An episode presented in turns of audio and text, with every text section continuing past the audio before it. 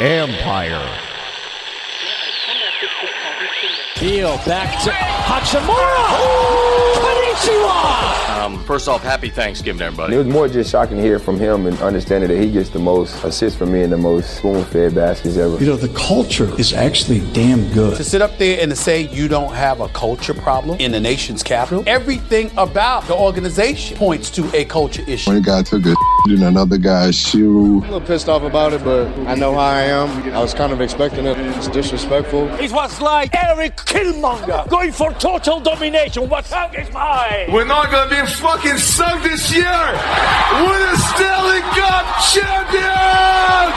Yeah! Thank you for joining us today. Hope you guys are having a nice week so far. We are the Beltway Sports Bros. I'm Matt Vazana, and as always, my brother Noel. Hey, Noel, welcome back. We missed you last show. How's everything on your end? Everything's good. Had to take a rest day. The Stars do that sometimes. Yeah. You know, we take rest days on on non-critical games and things like that to to get our bones rested for big days like today. Oh, is that what it was? Okay. Yeah, that's what it was. It was a big rest day that I needed. It wasn't the XFL thing? It just sickened you so much that you physically got sick? Yeah, yeah. I physically, I physically, I, I was during the entire process of thinking about the XFL, and I, I was visualizing the Rock in my head, and I vomited, Ah. so I couldn't come on the air. It was debilitating. Well, I'm glad that we're doing something that it, it doesn't make you as physically ill as the XFL. So I hope everybody enjoyed Hey, the last show. your, you got your fill. Good job on it too, by the way. I'm Oh. not. I'm not. I'm proud of you. you Oh, know, well, thank the- you. the, uh, every once in a while, you know, you got to give the employees their due. Oh, thank you, Noel. That's so sweet of you. but as Noel mentioned, we got a big show today. Sort of kind of mentioned that. But we have another huge guest that we're going to have today. It's Ben Standig from The Athletic. And we're going to talk some Washington football team, little training camp, and some other interesting rumors that Ben's written about recently. Jack Del Rio, for instance, and what's the other one? The Alex Smith opting out. So we- got some uh, some juicy stuff we can talk to him about. Yeah, it's good, and I like that new helmet too. Man, you sent me that picture the other day with the with the twenty on the side, and now they've like lightened it up and they've Flattened the colors- paint a little bit. flatten the paint out a little bit. But it's not too flat. No, no, no. It's looking really good. I love it's it. looking really good. I love that helmet, and I hope they say hell with it and keep the damn thing. You even mentioned of my my tweet how that was fantastic. Oh, great! Yeah, no, absolutely, absolutely. The uh, Chicken salad you know- out of chicken shit. yeah, made chicken salad out of chicken shit. Good one. Thanks, I give man. a little thumbs up on that. Yeah. if that's what they do on Twitter, is it thumbs up or hearts or I don't even know. Uh, vomit emojis. That's one of my personal favorites. emojis? Uh, let me get through this real quick. We have an Instagram page, Beltway underscore sports underscore bros underscore podcast. We're also on Twitter at Beltway Bro Pod. We also have a Facebook group, so search groups and type in our name, Beltway Sports Bros. Also, please check us out at ampiremedia.com and all of the network's podcasts on there as well. One last thing, please subscribe or follow and also download the episodes depending on what podcast app you use. It's 100% free. And all subscribing does is download the newest episode automatically so you don't have to search for it. All right, let's get right to it and let's go to Ben Standig. Sad to say, but Noel and I are getting old, and we've been looking for ways to sharpen our hand eye coordination reaction speed, but also like to throw something around outside with our kids once in a while. Then we found this product, HECOstix. Hiko Sticks has three prongs, three colors, throw it, call the color, and catch the color. Simple, right? It's way harder than it looks, and there are so many ways to increase the difficulty that challenges even the best athletes. For example, Odell Beckham, Alvin Kamara, Joe Burrow, just to name a few. They use it to take their training to the next level. So HECOstix is the winner of the Men's Health Award. Even though it's already being used across all major pro sports and college programs, doesn't mean it's just for the elite. It also has the national standard for K through 12 physical education curriculum. With so many shutdowns and gyms closing, HECOstix is the perfect tool to add to your home workout. Or you can just make it a fun competition with your family, you know, while you're sitting at home. You can go to hecostix.com for more details. When you order, don't forget to use our promo code Beltway Bros and get 10% off your entire order. Catch HECOstix today.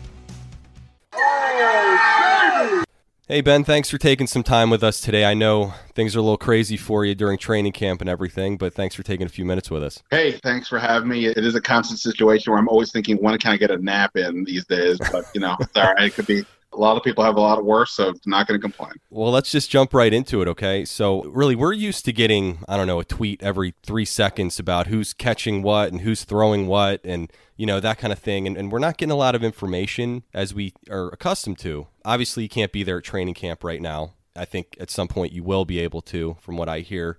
But other than you know your standard press conferences, how are you getting your information from players that how players are looking or how their position battles are, etc. How different is it for you right now? Yeah, I mean it's incredibly it's incredibly different. Like you said, we we would all be doing that silliness of like you know twelve of us in a row saying, "Wow, what a great throw by Kyle Allen to uh, Darvin Kidsy! Look at that." Um, so I don't miss that. Uh, but yeah, look, I'm, obviously I, I'm sort of taking it all in stride. While I understand for my job, it would be more interesting if you know and have a better understanding of the team if we could see anything.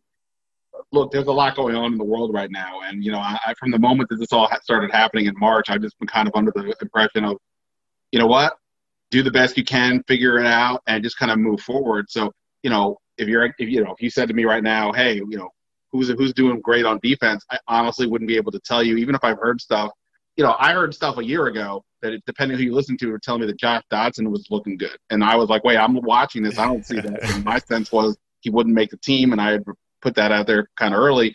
So, uh, or even to go back to 2015, when the last year when, when Kirk Cousins eventually took over for RG3, you know, some people were saying RG3 was looking good in camp, and it's not the way I saw the world. So even people who are, you may hear stuff, and unless I see it, and then can once I see it, even if I then talk to people who then say, "Well, I disagree," at least then I have some context. So right now it's tough. It is what it is. And look, I, the reality is, I don't even think the team is necessarily. I don't really know how much they're even doing. You know, we'll, we'll hear bits and pieces, but I think there for them it's very much a, a slow, slow build up, a work in progress. A lot of you know a lot of basic stuff. I don't think they're really practicing in any real way right now. So it stinks, but like I said, in the grand scheme of things, you know, it, it's not the biggest deal right now. Well, I know when you watch those press conferences and everything where they have the position coaches or Rivera on there, even when Gruden was the coach, you take what he says about a certain player with a grain of salt, even when you've actually seen it. And now it's like all hinges upon what these coaches are talking about with the players. I feel like when you're talking about where they're going through positions or even with the Alex Smith situation, I mean, they're talking about him doing certain drills in the background or whatever it is, or he's looking good, he's able to stabilize himself and he's got motion. But for me, like you said, we're kind of totally in the dark with this whole thing where it's all up to the coaches to give the type of information that they want to give. Yeah, I think the Alex Smith is a good example, right? I actually wrote about this after Ron Rivera's press conference the other day, um, how he talked about Alex Smith and Dwayne Haskins. He said again for the umpteenth time, hey, Alex is doing great. If he can get cleared, he's in the competition for the quarterbacks and all that stuff. And, you know, if you just take him at his word, it sounds like that could happen. I am going under the impression that Alex Smith never plays again in the NFL. Now, again, breaking news, not a doctor, and again, right. haven't seen anything. For all I know, he's bionic and he's on the verge of becoming an NFL player again for real. In my own head, I can't wrap my head around how after the video we all saw, I mean, uh, you know, the documentary and all that, yeah. how this guy could get could play, how he could get cleared to play, you know, all that stuff. So in my head, I'm not taking. I mean, I'm listening to what Rivera's saying, and you keep note of it, but like I'm not just buying into it. Simultaneously, he said that Alex Smith knows about 75% of the of the playbook, even without doing a lot of stuff because he's just yeah. got experience. So I followed up with, by the way, how, what, what percentage is Haskins then? And he said, and he said Haskins is probably just a little bit behind that. And now people took that immediately to be a, sort of like, oh no, what, that means Haskins is not doing great. But no, that's not how I viewed it at all. I viewed it as Haskins is a second year quarterback who's not been in this offense. He doesn't have the experience that Alex Smith has or Kyle Allen does in this case. And therefore, I took Rivera's words a different way, like he, that. No, he's praising Haskins. Whether I believe right. it or not is a different story. But he's praising. So it really is important, I think, to you know have a, have a good filter in your own head. I think of what they're saying and how to process it, uh, because you know some some people say the overly positive stuff maybe it's true, but maybe they just want it to be true, or they're trying to put out a positive message, and other people a little more straightforward. So it, it is part of the challenge of this job, but, but I think it's also one of the interesting parts of the job. Well, I've been kind of outspoken about the Alex Smith situation too, about that. I just oh, yeah? kind of w- kind of wish that he would just I don't know stay home Um, I appreciate his efforts, and I I envy the guy for being able to do what he does and and fighting back. But man, I just think that the the negatives outweigh the positives, especially when we're in the dark like this. You can say he's doing a great job, and he's really just kind of doing the the physical therapy and things like that. And where's Haskins' head in all this? I, I, when you're consistently having to answer questions about Alex Smith, I mean that last com- press conference with Rivera, about half of it was about Alex Smith. And I don't know if it wears on Haskins for a second year guy. I just think it's a questions that he doesn't need to answer. Right. I mean, I don't know how much he's paying attention. You know, I, I mean, these guys when they say they don't read the media, I don't always buy that. But at the same point, look, he, I mean, Haskins is actually seeing Alex Smith out there, so he must have some sense. And you know, I don't know what he thinks. I'm sure people around him are sure. probably saying things that I'm saying. Like the odds of Alex Smith ever playing again are pretty minuscule. So don't worry about it. Just do you. right. I mean, if Alex Smith were to actually come back, get cleared, get out on the field, I think then we'd have a conversation about what's in the best interest of this organization. Is it to go to let the feel good story play out at the potential harm of the of the guy you just drafted in the first round a year ago. You know, look, some people think Haskins has the goods, other people are, are less sure. But regardless, you think logically you want this to play out. Let him get as much work as he can. By the way, we had no off season, right? So he's only getting training camp to go into a new season with a new coaching staff and a new playbook. You want him to get as much work as possible. You know, even if Alex Smith were to come back, that is a big question as to what you would do. So I don't think it's a big deal that that that it's a topic and Rivera says what he says. Again, Alex Smith, it's an unbelievable story that he's able to even walk and function and all these things and move around at all is quite amazing. We talked to Jim Hostler today, the receiver coach, who also was Alex Smith's offensive coordinator with San Francisco 100 years ago, and he was saying like it's nothing short of miraculous that that Alex can do what he's doing, and I, and I agree. So I think that's all amazing. You know, I do, to be honest, like I, I think maybe we collectively uh, are talking about it too much, but at the same point, to be honest, Alex Smith is a fascinating story, and there isn't a ton on this team that is, and we can't see anything else. So it is the one topic we can ask that will probably generate some interest locally and nationally that we can't say, hey, have, what's the key for Chase Young? We've done that 10 times, even if he's like the next most interesting thing. Same with Haskins at some point. Right. So I think that's partly on us and just how the news cycle works. I personally wouldn't worry about where Haskins is right now with this until Alex Smith gets cleared, which again, I'm not envisioning it yeah. at that point, then, then I think it starts to get interesting. So moving on from Alex Smith, who's that conversation's tired uh, already at this point. How many times can we talk about it? Noel likes to ask the same questions. You know, you know yeah. what are you going to do?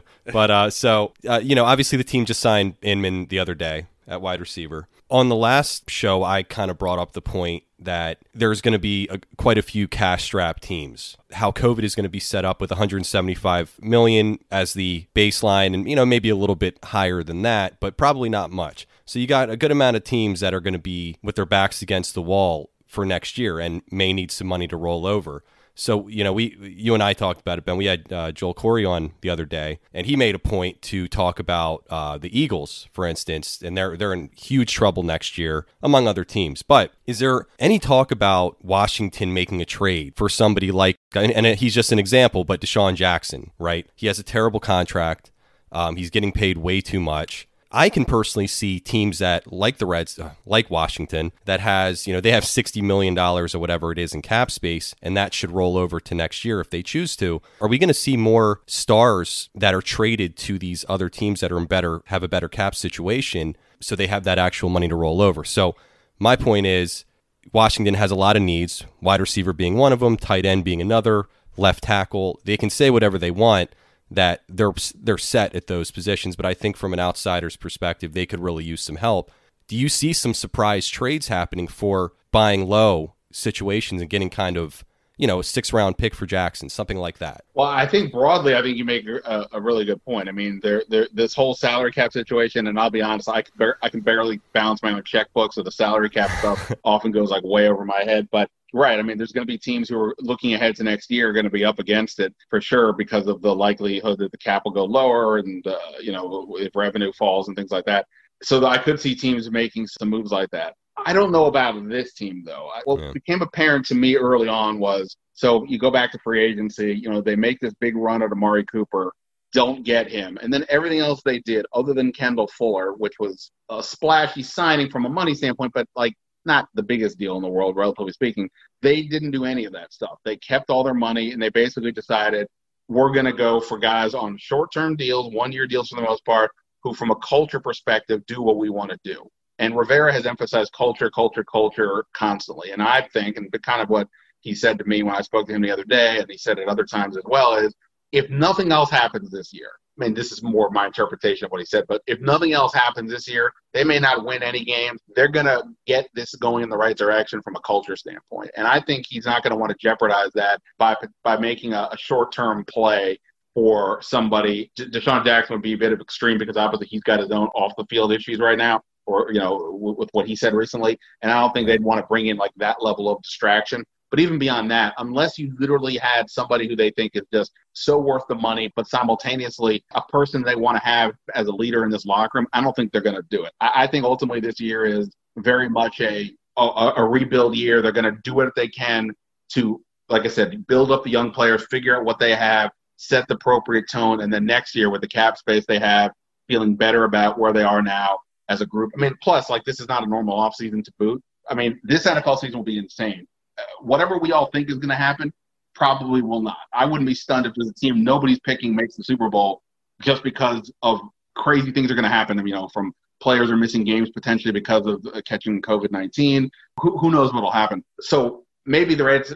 Yeah, I said it now. Maybe Washington gets lucky, uh, but and, and, things work their way. But I don't think they're going to plan for that. I'm assuming they're going to play for the rebuild. So I don't think they go make that kind of move.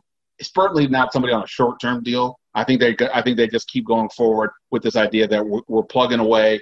We're setting the tone for what's going to happen going forward in the next year. Get more aggressive. Yeah, I, I just feel like this is a golden opportunity for some teams that are looking to unload players. You know what I mean? And sure. they could find guys that could be a part of the future that are potentially getting overpaid.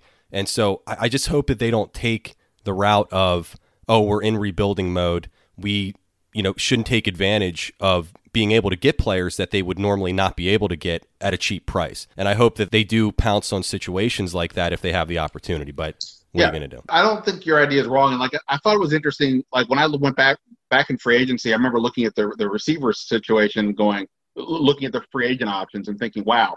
It really is like Amari Cooper or bust. There's nobody right. else in this group that like I was afraid that they may do what they've done in years past, you know, overspend on a guy who's interesting, like a Robbie Anderson. They're okay, but like you're really not a one, and you're going to spend too much money and all that. And they didn't. They went all in on the one guy who was interesting, and then completely downshifted. So yeah. I thought to me that was interesting from a tactical standpoint that they seem to understand the market, at least see it the way I saw it. So based on that, I'm saying maybe there's some reason to think that they would take advantage of somebody if they think, hey, this guy, if he was available at that price, we would be willing to spend it. And yeah, we think trading whatever the pick is, you know, especially the way you're just a day three pick, like the way you're kind of talking about it, that may be something to do. I I think that makes sense. So maybe it would have to be somebody they really both buy into as a player and a locker room person more than just like a short term fit for 2020. Well, do you Agreed. think that a couple of guys on this roster right now? I mean, they've got so many guys, so many young guys vying for positions. I mean, I'm looking at the receivers. Obviously, it's McLaurin and who's going to be the number two, and then at running back, you're kind of stacked. Where these guys, Bryce Love, for example, he's not going to be able to showcase himself with preseason. I feel like some of these guys might lose out on making this club or end up being on practice squads, for example, because they can't showcase everything. Even like offensive linemen, where there's not going to have that full contact that they can showcase. And running back is one of those spots where, man, you can't showcase anything on a seven on seven. I mean, these guys look like they run 80 yards every single time when they touch the ball. I love the Bryce Love pick, no pun intended and I feel sure that he could he could be with Gibson coming in, he could kind of be the odd man out. And they already have two tweener guys that can kind of do everything. So, do you think there's going to be some guys that lose out that aren't going to have that prove it time in the preseason? Definitely, for sure. I mean, it's definitely there. There will be like to some degree, you have to imagine the coaching like. On the one hand, some of these positions are incredibly wide open. You mentioned receiver. Other than McLaurin and maybe Steven Sims, it's hard to know what to make right. of any of these guys if you told me Cam Sims is starting week one, okay. I mean, why not? I mean, That's Noel's guy. Uh, is that right? Love him. uh, I mean, yeah, his first year out of the U, he looked great. So I'm yeah. talking like, like, like literally. Thanks to preseason. like anything is possible. If you told me that Jeremy Sprinkle doesn't make the team as a tight end that they go with like Thaddeus Moss and uh, Hale Hentges or whatever as the as the backups to, to Logan Thomas. Okay, sure. I mean, why not? I think anything is conceivable to a degree, but at the same point, it will be hard for some guys to be able to to rise up and to take over. The, the running back spot is an incredibly fascinating one. I mean, I've made the argument that if you buy into the rebuild story I just said a second ago, that they should look to maybe see what they can get for Adrian Peterson. Because again, if you're rebuilding towards the long haul here, you'd much rather let again we have to see about health, but you'd much rather I would think let Guice and Gibson and Bryce Love handle the ball than than Peterson, who while he saved this offense the last couple of years and is obviously a, a Hall of Fame player, where is he with this team going right. forward? Probably nowhere. On the other hand, man, he's the only stable thing we know they have. right. And, and, right. and, and, you know, you need, you know, one of the things that's frustrating, I think, is that Dwayne Haskins, you're trying to help him out, but he doesn't have a lot of help. So it's, it's just a tricky situation of how do you give everybody the opportunity to show what they can do, but in the shortened training camp, you got to get ready, and you probably, you know, Adrian Peterson doesn't need training camp, right? But you want to give these young guys uh, opportunities. So, but you need Adrian Peterson on the field with Dwayne Haskins and the and to get a feel for what you have. Scott Turner needs to see what the, what he's got. This is all new for him too. So it is a tricky thing. Some people are definitely going to get hosed when it comes to a lack of opportunity.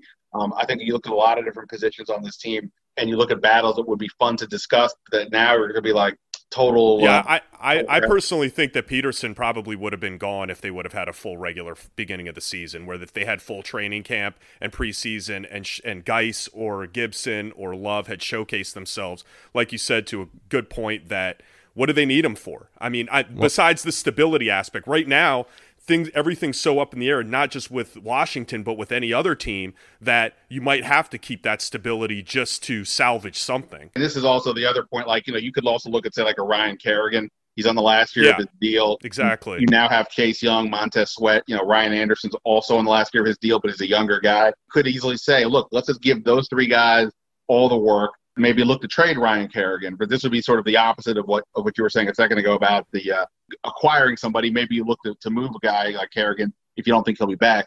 But Rivera's trying to build this culture, and a guy like Kerrigan is the classic. You know, watch yeah. what that guy does. And Peterson, you know, to some degree, the same way. Obviously, he's in phenomenal shape always. He's had a great career. You want your younger guys, I'm sure, on some level to to learn from him. So it's that tricky balance of we need to build, but simultaneously we got we can't we have to have somebody out here that can do some things. So I think that's part of their challenge with this uh, you know shortened off season. So let me know if you got to run, okay? But a couple more here, and we'll let you go. But sure. I want to ask you about the conversation you had with Jack Del Rio. That's you know created a, a little bit of a stir in the media circles here. So you always seem to do that, by the way, with your articles. So that's that's pretty impressive. Uh, but but the guy basically called players. I don't we can curse on this, so if it's okay with you, you go with that. the guy basically called his players pussies, the ones that decide not to opt out, right? And have you heard anything about his comments rubbing any of the players the wrong way? Because I could definitely see that happening. So it's been interesting, right? He made some comments earlier in the summer about some political comments, and that's what led to the conversation that I had with him. Mm-hmm. And you know, we're, we're we've been at this point this year where athletes are not afraid to speak out. We saw NFL players, including Chase Young, put together a video uh, with regards to uh, police brutality, and that led to the NFL to immediately respond and talk about, you know, players can kneel and, and they're they're behind this movement and things like that. And yet, when Jack Del Rio made comments that he made, I, as far as I could see, I don't remember seeing any player coming out and saying anything. Now, right, the is the Washington locker room, relatively speaking, not that politically interested versus other places? Maybe. I mean, it all comes down to the individuals again, Chase Young was in that video. He's only a rookie, so I don't know what he's going to say. Haskins was part of the Black Lives Matter uh, march or, or, or, movement to protest down here, sorry, during the summer. So, you know, he spoke out, but he's also a young guy. So I, I haven't really heard too much about guys speaking out. I mean, I think that also, whereas Jack Del Rio's comments are the, the fact that he's outspoken to that degree, regardless on some level of what side he was on, it's rare to see a coach, especially an assistant coach, kind of go down that Right? And I think that's sort of what made it a little bit interesting. Uh, you know, just that he would do it. But he's not new to the scene. He's been a player in the league for over 10 years. He's been a two-time head coach. He's been an assistant. I think people understand who Jack Del Rio is. I'm not making a judgment on that. I'm just saying I don't think he's. I don't think whatever he said was completely caught people off guard. So I yeah. suspect that people, you know, okay, this is what he thinks. So I haven't heard about that, but that was partly why I asked him if he felt that he needed to to talk to any of his players or had any of his players reach out to him, and he said he said he hadn't talked to anybody. So um, take that well, take him as a word for that. So yeah, at the moment at least, it doesn't appear that that anybody has. I'm not saying they don't have any issues with anything, but they haven't expressed it apparently. Well, I think that also everybody knows, you know, he's a defensive player. He's a no nonsense guy that, you know, would put some dirt on it, that type of attitude. I think he's having this sometimes. He has a lot of young guys on his team. And I think that a lot of young guys that are fighting for spots on the team, and what are they going to say? I mean, it's not a veteran laden team where they can be like, look, man, you know, we're grown men. We're going to do what we feel is the right thing to do. I think some of these guys are fighting for paychecks. And for, for him to put them between a rock and a hard place like that, it's concerning also moving forward that, yes, on paper, free will, do what you want to do, but, you know, a guy like Harvey Clemons, it might be in the back of Del Rio's mind next season when he comes around and like, oh, you're back, huh? Mm. Oh, you welcome back. I mean, it, it, to, to some guys, this might rub a coach to say, all right, I've got between this guy that stuck through it and this guy that decided to leave. I'm going to go with the guy that stuck through it. That's just my opinion on it. Yeah, when he and I talked, uh, the Harvey Clemons thing had not come out yet. It came out a few hours later. So, um, and I mentioned specifically Caleb Brantley because Caleb Brantley was ruled that he was sitting out as a high risk. So I mean, in my head, I, mean, I, I try to differentiate between guys who are out with a specific high risk issue versus players yeah. who are opting out for potentially other reasons. So hopefully that was point was made clear enough. So when he responded as he did, saying that he was going to keep his own opinions about guys guys opting out to himself because it wouldn't probably go well for his current uh, occupation. But there's a difference there. So you hope that's the case. And look, ultimately, Ron Rivera, right, is the is the head coach. I mean, Ron Rivera seems to be, he seems to understand the idea that some guys are opting out, just like he said to me when I talked to him previously about that he, he, has, he has said that he is, you know, going to support guys that choose to kneel, even if he himself isn't going to because he's got a, military family and he doesn't want, for him, that's not the way to go. So, you know, ultimately Rivera seems to be understanding of that, even if hypothetically uh, Del Rio, based on his comments, may, may not be as you laid it out. So, look, this whole thing is is incredibly tricky. I, I personally am fascinated by this in the sense that, you know, back in the day when I was a lad, you know, we we always heard, you know, you don't talk about politics and you don't talk about religion, and nobody pays attention to either of those things anymore. yeah, no. And I mean, heck, I, I, don't remember when politicians were whatever cuss. Now they're just like, boom, they'll let it out no matter what. It's it's different, completely different time. and um, some good, some bad. Yeah, I mean, look, at the end of the day, we all everybody doesn't agree on stuff, and that's right. Part of what, part of what makes you know society, it makes the world go round. But in this case, when you're a new coaching staff and you're trying to get these guys to buy in, and it's just interesting, you know, regardless of what the message is, whether it's something that Rivera is saying or another coach, how do you connect with these guys? So I think that to me is what makes it interesting. You know, look, I, just because people speak for the other side doesn't always make that what they're saying is completely accurate there are people who are just going to disagree, and it's it doesn't matter what my personal beliefs are, but they have to figure out. I mean, this is part of what makes a football team interesting, right? You have all these guys, like at least I'll say on the NBA side, if we're viewing it from a political lens, most of these guys you would generally imagine coming from the same principle side, the same kind of side of the aisle. But football, like you can see where the, these players all are over the place, yeah. And if it's going to be this out in the open, forget even just Del Rio, just for themselves.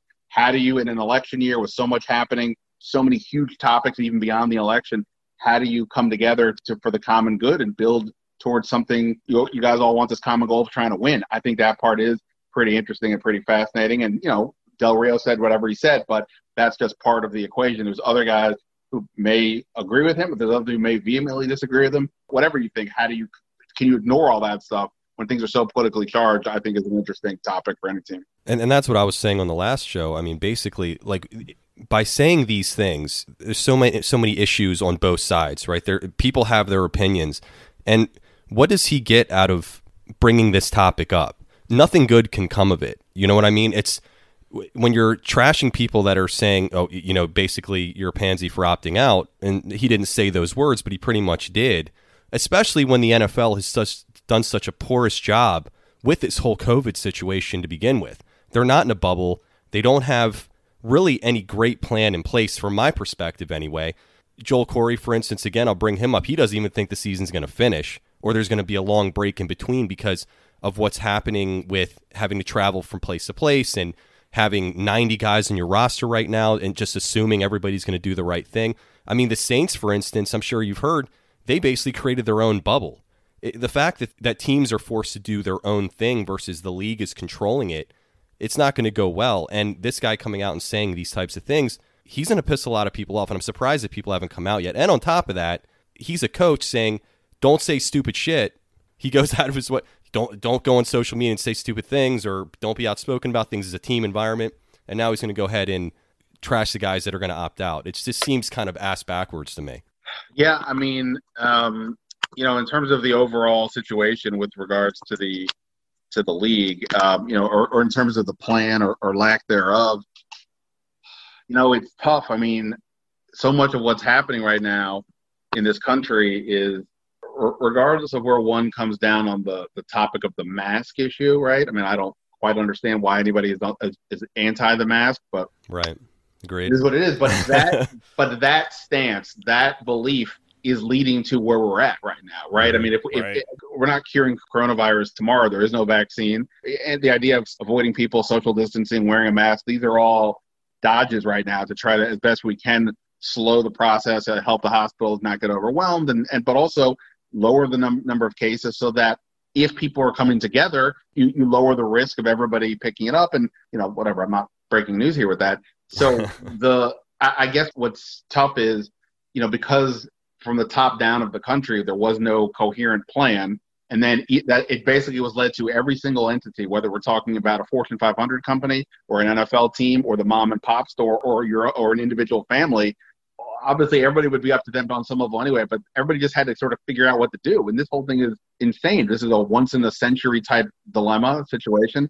Uh, you know, it's still unclear what's going to happen or what should happen or, or everything. So when you don't have a, a, coherent plan from the top down, I think it led to a lot of people just having to, to somewhat flail away. It's a lot easier Fend for the for NBA. Own. It's a lot easier for the NBA, obviously, to do a bubble because of the number of people involved. I don't know realistically what the NFL could have done from a bubble perspective because of the sheer amount of people. I mean, you probably have, including the players and the staff, 100 people on a team, let's just say. Boy, you know, what do you do for that? But this is the issue. Like, at some point, it does feel like this thing is, is going to fall apart that we're, it is going to be a challenge to make it through the season. Well, hopefully Del Rio can just get to coaching at this point. Yeah, just coaching be nice. the guys that are there and worry about being a, a, defensive coordinator and allow his players that are there to play. And that's what they always love to say at these press conferences anyway. We're working with the guys that are here. So eh, they, they love to say that we're working with the guys that are here. Anytime there's a guy on a holdout or anything like that, we're working with the guys that are here. So that should really be the only thing coming out of his mouth at this point when it comes to whether it be COVID or guys opting out or anything like that. That's my opinion. Just get to coaching. They're finally able to be on the field, and that's what he should, where his mindset should be, in my opinion. All right, Ben. Well, we've taken up too much of your time. We really appreciate it. thank you so much. You're, you're, you're probably awesome, man. Thank yeah, you. Yeah, thank you. And obviously, you're on the athletic.com and, and the app, which I am a subscriber. But is there anything we, else we should look out for? What big news are you going to break here? What new breaking tomorrow? news do you got coming up? Yeah, give us give us a little taste. um, I don't know about any breaking news, but yeah, I mean, you know, look, I mean, like I said, it's a, it's a challenging time right now when you don't, when you can't see. We all, we all kind of have a routine to some degree we fall into about how we cover training camp, and there's no observations to make. We won't be out there for another week or so. Um, so eventually we'll get back out there. Right now, you know, just trying to plug away with uh, thoughts on the team. You know, you got to still got to do reporting and talk to people, you know, with the team, away from the team. So uh, a couple things I'm working on. I, will I'll just sort of say wait and see. I mean, but that I, I don't mean anything. Wait and see. Like wow, you're gonna be blown yeah, away. no, I got you. but, well, uh, well, but but to say p- partly why I'm not even I'm saying wait and see is uh, it's a day to day circumstance of if I feel like writing on a given day. Some days I'm gotcha. like I'm, I'll, I'll write four stories, and other days I'm like tired today. No, not possible. All right, so thanks again for Ben joining. Hey, but no, let's get down to what everybody's been waiting for, shall we? Let's do it. That's why I took the day off, man. We're ready to rock and roll here. A lot of research on your end, I'm sure. Yeah, but, uh, yeah, big time. Uh, on today's installment of Top 5 Friday, we are going to be discussing the craziest and weirdest superstitions in sports. That's a working title. So we'll see how that working. goes. Working But, uh, Noel had the idea after hearing my amazing solo episode uh, when I talked about Jack Del Rio and his thoughts on players opting out due to COVID. Well, here's why I thought of it because the guy, you know, he's he's kind of weird and quirky. I don't even necessarily know and and I haven't heard this anywhere, but from some of the things that I've seen from him as far as, you know, you can also get hit by a car and comparing that to COVID and this and that. To me, he's on like that quasi flat earther, maybe even thinks COVID's kind of a hoax a little bit type thing. Haven't heard this, but based on old interviews and things that I've seen of him, I kind of get that vibe. So, what I was thinking was people have these weird thoughts and weird ideas and superstitions and things that make them operate in a certain way. So I figured, you know what? Let's do some weird, fucked up sports superstitions. And that's why it popped into my head because I'm like, geez, you know, people have the weirdest shit that they think about. And like 90% of the population think it's completely nonsensical, but we got some to establish uh, what others think in the sports realm. Yeah, we thought we'd go sports being a sports show, so that's smart. Yeah, yeah. Not just going completely off base, but I could come up with a few of my own for you. But regardless, um, all right, well, let's get started here at number five. Yeah. I'm going to start with Les Miles. All right, so this one's a little more well known. A good amount of people know this, but the LSU football coach, Les Miles, actually will eat grass on the field before every single game and also does it during pressure filled situations. Here's a little quote from Les that I thought was pretty funny. You should have seen some games before this. I can tell you one thing the grass in Tiger Stadium tastes the best. End quote. So, what a fucking weirdo. I mean, like, he actually knows the different tastes of the grass. Yeah, like What- the Bermu- the Bermuda or the Kentucky. Uh, like he goes to Augusta and he almost has an orgasm. Oh my God, he must just love Augusta. yeah, but what do you do with field turf? Is he eat that? Yeah, no, exactly. I was gonna say that. What the fuck does he do then? Does he bring in like his own little patch? He, he, from- he maybe from- takes the, the grass out of like the outside of the stadium. Oh, just, maybe. just so he gets a quick taste. I don't yeah, know. yeah. Quick, quick fix. What that's Fucking. I mean, that, and that's the type of shit that I'm talking about. I mean, just people have these weird quirks, and you don't even know why they have them or why they have these beliefs that these things are gonna or help or not help them. Yeah, it's fucking weird. All right, so what's your number five, Noel? my number five is an obscure one, but um, in my in my research of these things, I, I, I find weird stuff. Vincent Tan, he's a multi-billionaire, and he uh, he's like one of the richest people in Asia. Right? Okay. He owns Cardiff City, a English soccer club, which uh, he's owned since 2010. So the weird part about it is, hey, by the way, you think that fucking Daniel Snyder is involved? Yes, I do. wait till you hear. Th- wait till you hear this. You're gonna love Daniel after this one. Eh, we'll see. So this guy gets himself involved in player transactions, right? In Asia, the culture is the number eight is considered a very lucky number. Okay, it means generates wealth in Japanese. It, it has a similar connotation there. So what he decided he wanted to do was he wanted to hire players and bring in players that had the birth date of the number eight in it. Is that that's that's kind of similar to Snyder only wanting to bring in guys from uh, the DC metro area, right. I mean, so that's his number eight, I guess. Yeah, that's his number eight. But yeah, I mean, if you're born on August 8th, 1988, I mean, speaking of orgasms, Oh my God. this guy must go bonkers. but yeah, since he came on, this guy's hired, brought in five players with the number eight in their birthdays. They've weighed players and and said, okay, we've got player A and player B. Which one are we going to bring on? He would take the one that had the eight in it.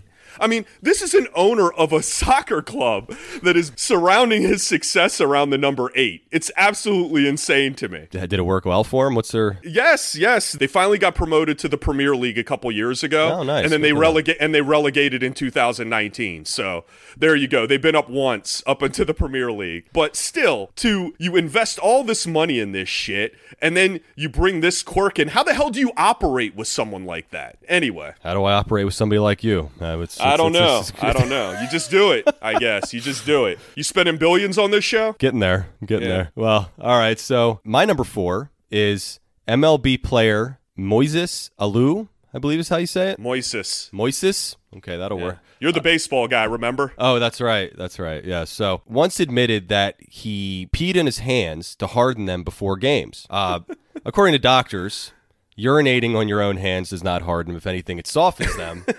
so I'm not exactly. It's a liquid. It's a liquid.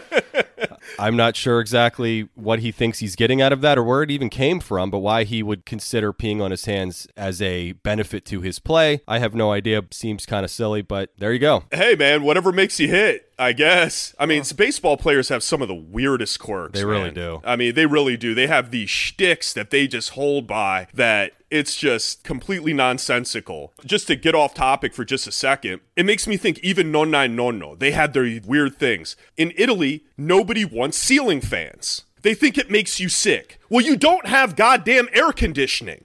Okay, could could I have a fan? Could I have a fan? No, no, no. It'll make you sick. Even to this day, we're not talking about like the 1950s here. We're talking about 2000s. What about the the turtle shell? That always freaked me out. You The remember turtle? Oh yeah, the turtle shell. Don't move the turtle. Well, we had the okay. Little back. Yeah, yeah. there, there was this box turtle at my grandparents' house, right?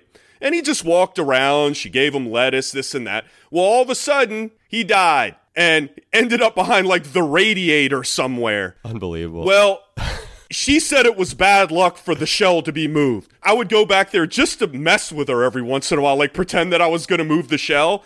And she would be like, "What do you do? What? What? What? what?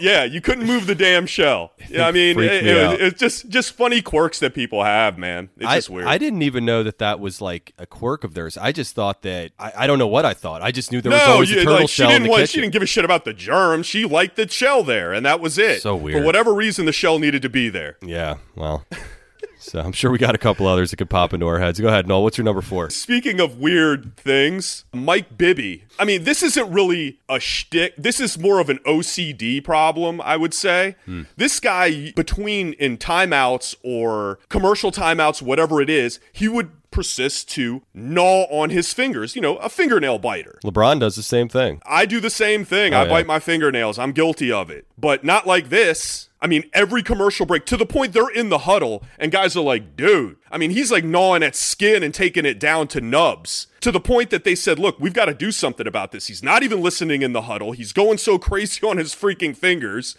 that they decided to get him a nail clipper, right? And the nail clipper, every time there's a time off, one of the assistants comes over and hands him the nail clipper and he goes clip clip clip clip clip like and he's sitting over there going nuts because the guys were like look man you can't sit here like an inch from my face gnawing on your fingers while i'm in the huddle here Ugh. That reminds me of uh, Caron Butler when he would always chew on that fucking straw. oh my god I wanted to puke. Ugh, it was so. you know he went through like 60 straws in a week And, uh, is yeah. what he said they had to be the mcdonald's, McDonald's. straws. That's what I was gonna say. They they're a little thicker, yeah a little more density to them, I guess. right Hey, I right like those. Uh, all right, so moving on to number three. My number three is Lyoto Machida. I'm not a big UFC fighter, a UFC fan, I should say, but this one was particularly disgusting. So he um he's a fan of drinking his own urine.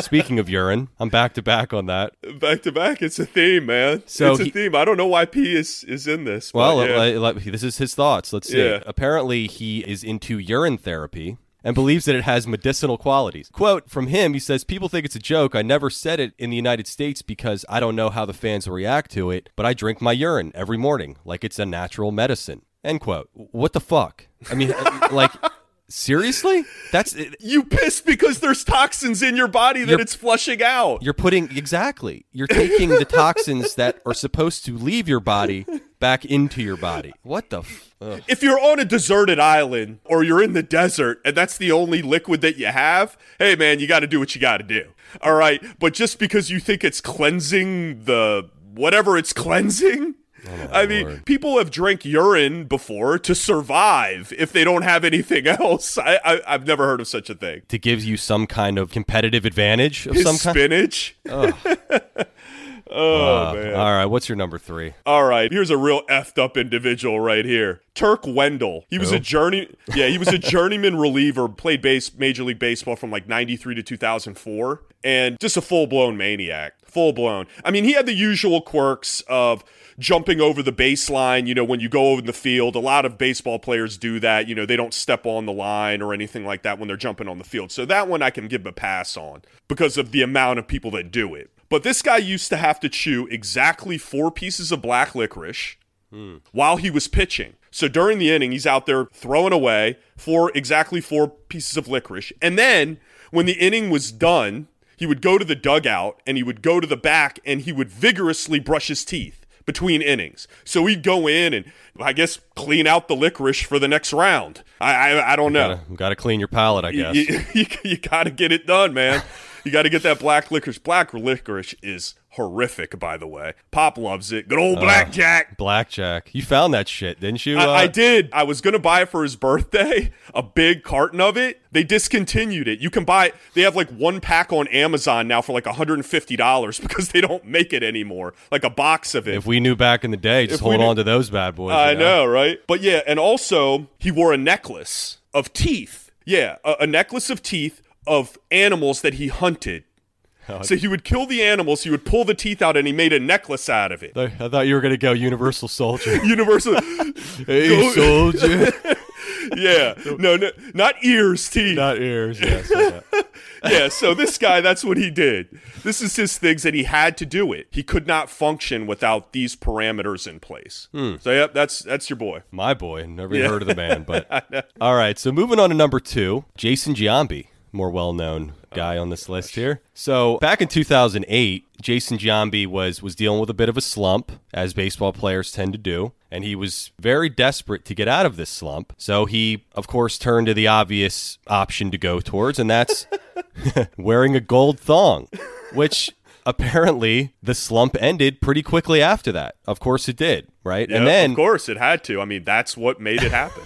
and then, even more interesting, a bunch of his teammates caught wind of this and they started wearing gold thongs in order to get out of their slumps or just to play better overall. yeah. Okay, so number one, of all things on planet Earth to think that would help you get out of a slump, a gold thong, how, how did that even come to his mind? I guess in his mind, again, no information on this, but maybe it was so ridiculous that it, he was trying too hard to bat that he had he knew that he had this ridiculous thong on and maybe it's like seeing people naked in the crowd when you're on stage. I don't know. I'm rationalizing the unrationable. Sure, we'll go with that. No, but I was thinking maybe like his favorite stripper gave it to him. yeah, yeah. Yeah, he's like, no, no, this this will get you out of the slump, big boy. Yeah, yeah, got me got me out of some hard days and got me out of you know put me through college, man. I don't know. How could you even rationalize? It? No, and like even that? no, and some of his players were trying to rationalize it too, like Johnny Damon. He says the mechanics of the thong makes you focus on your hands and balance. Oh, like I guess this how it restrains your areas or your goes up your ass crack, whatever it does. Keeps you like, tight. "Whoop!" It keeps Yeah. you tight, you know, Yeah, tight at the plate. Right, I don't right. fuck you. All right. Well, what's your number two, Noel? My number two is Sergio Goycochea.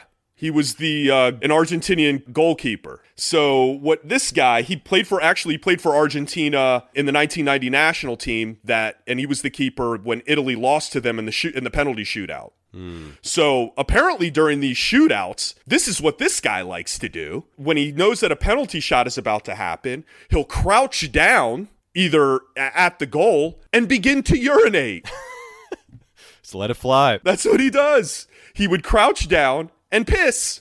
And he would do this before any time it would happen. And he was asked about it. And he's like, um, it was my lucky charm. No one complained. So he just basically let it. Yeah. He just let it go on the field, is what you're saying. Just Yeah, yeah, no, yeah. He would he would crouch. I mean, I don't know if he pulled it out the bottom or out of the shorts. I, don't know that particular part of it, but Well, he soccer shorts are pretty short. probably so, soccer, you know, soccer shorts are pretty short. He, you know, yeah. Easy access. easy access. So yeah, that it's conceivable. But yeah, he, he would he would brag about it. I mean, man, I can barely pee sometimes when someone's standing behind me at a damn urinal. You know, this guy's in front of eighty thousand people. Shootout in the World Cup. Squat. squat. I mean, that's ridiculous. And then so it worked in the World Cup. It was kind of his thing at that point. Once it works, it works. Keep it Pissing on going. command. All right. So that was your number two, right? Yeah. Let's get ready for number one, shall we? Yeah, absolutely. All right, so my number one. Hey Noel, how about this? How about you go number one this time? I Oh, think my. I think mine's the absolute best. So I'm gonna let you take the floor. Plus, mine's a dupe anyway. I had the number one, the the Giambi Golden Thong. I just thought that that was so completely outrageous, and the fact that he almost got a cult following from his team. This is how ridiculous dumb shit becomes contagious. Dumb ideas, you watch them on TV and things like that, and you're like, wow, do people actually freaking believe that? And you start to realize, wow. there's followings of ridiculous shit like flat earthers. Well, especially with social media and everything. Yeah, I mean, it's, exactly. it shit spreads like wildfire. So yeah, I mean the gold thong one was number one for me. And I think that also um, helps with your hatred of baseball. That cements the Oh yeah, the no, it, it locked all, it in. All of the crotch grabbing and spitting yeah, and yeah. they they do have All this time shit. he was grabbing a gold thong when he was doing that. Just thought it was his cup. Eh, It's a little bit more to the story than that.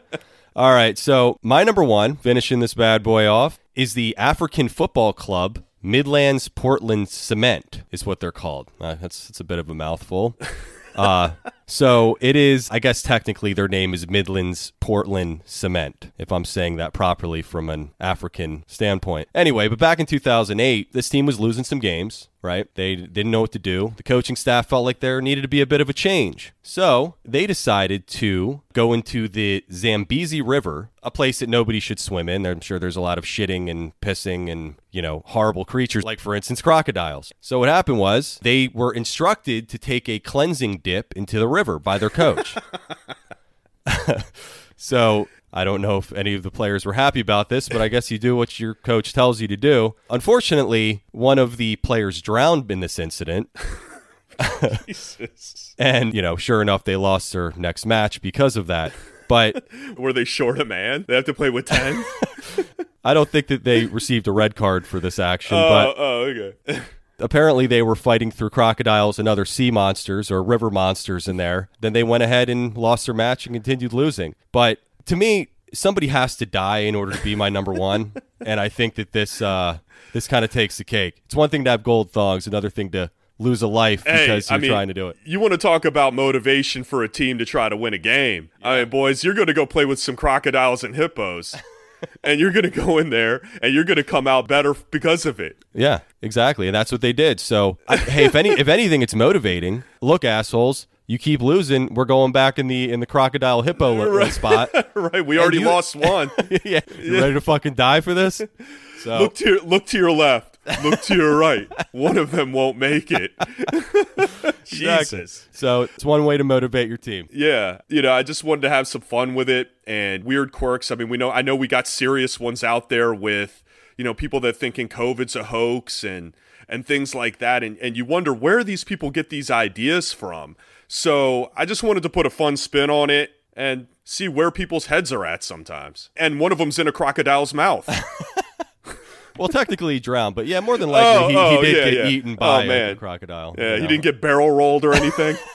All right, well, that's going to do it for this episode. Thanks again for Ben Standig for taking some time with us today. Please check out Ben's work at theathletic.com. As always, we are on all major podcast platforms. Please rate, review, and subscribe. If you like the show, share it on social media. Again, please follow us on Instagram, Twitter, and the Facebook group. Thanks again for listening, and hope you guys have a great weekend.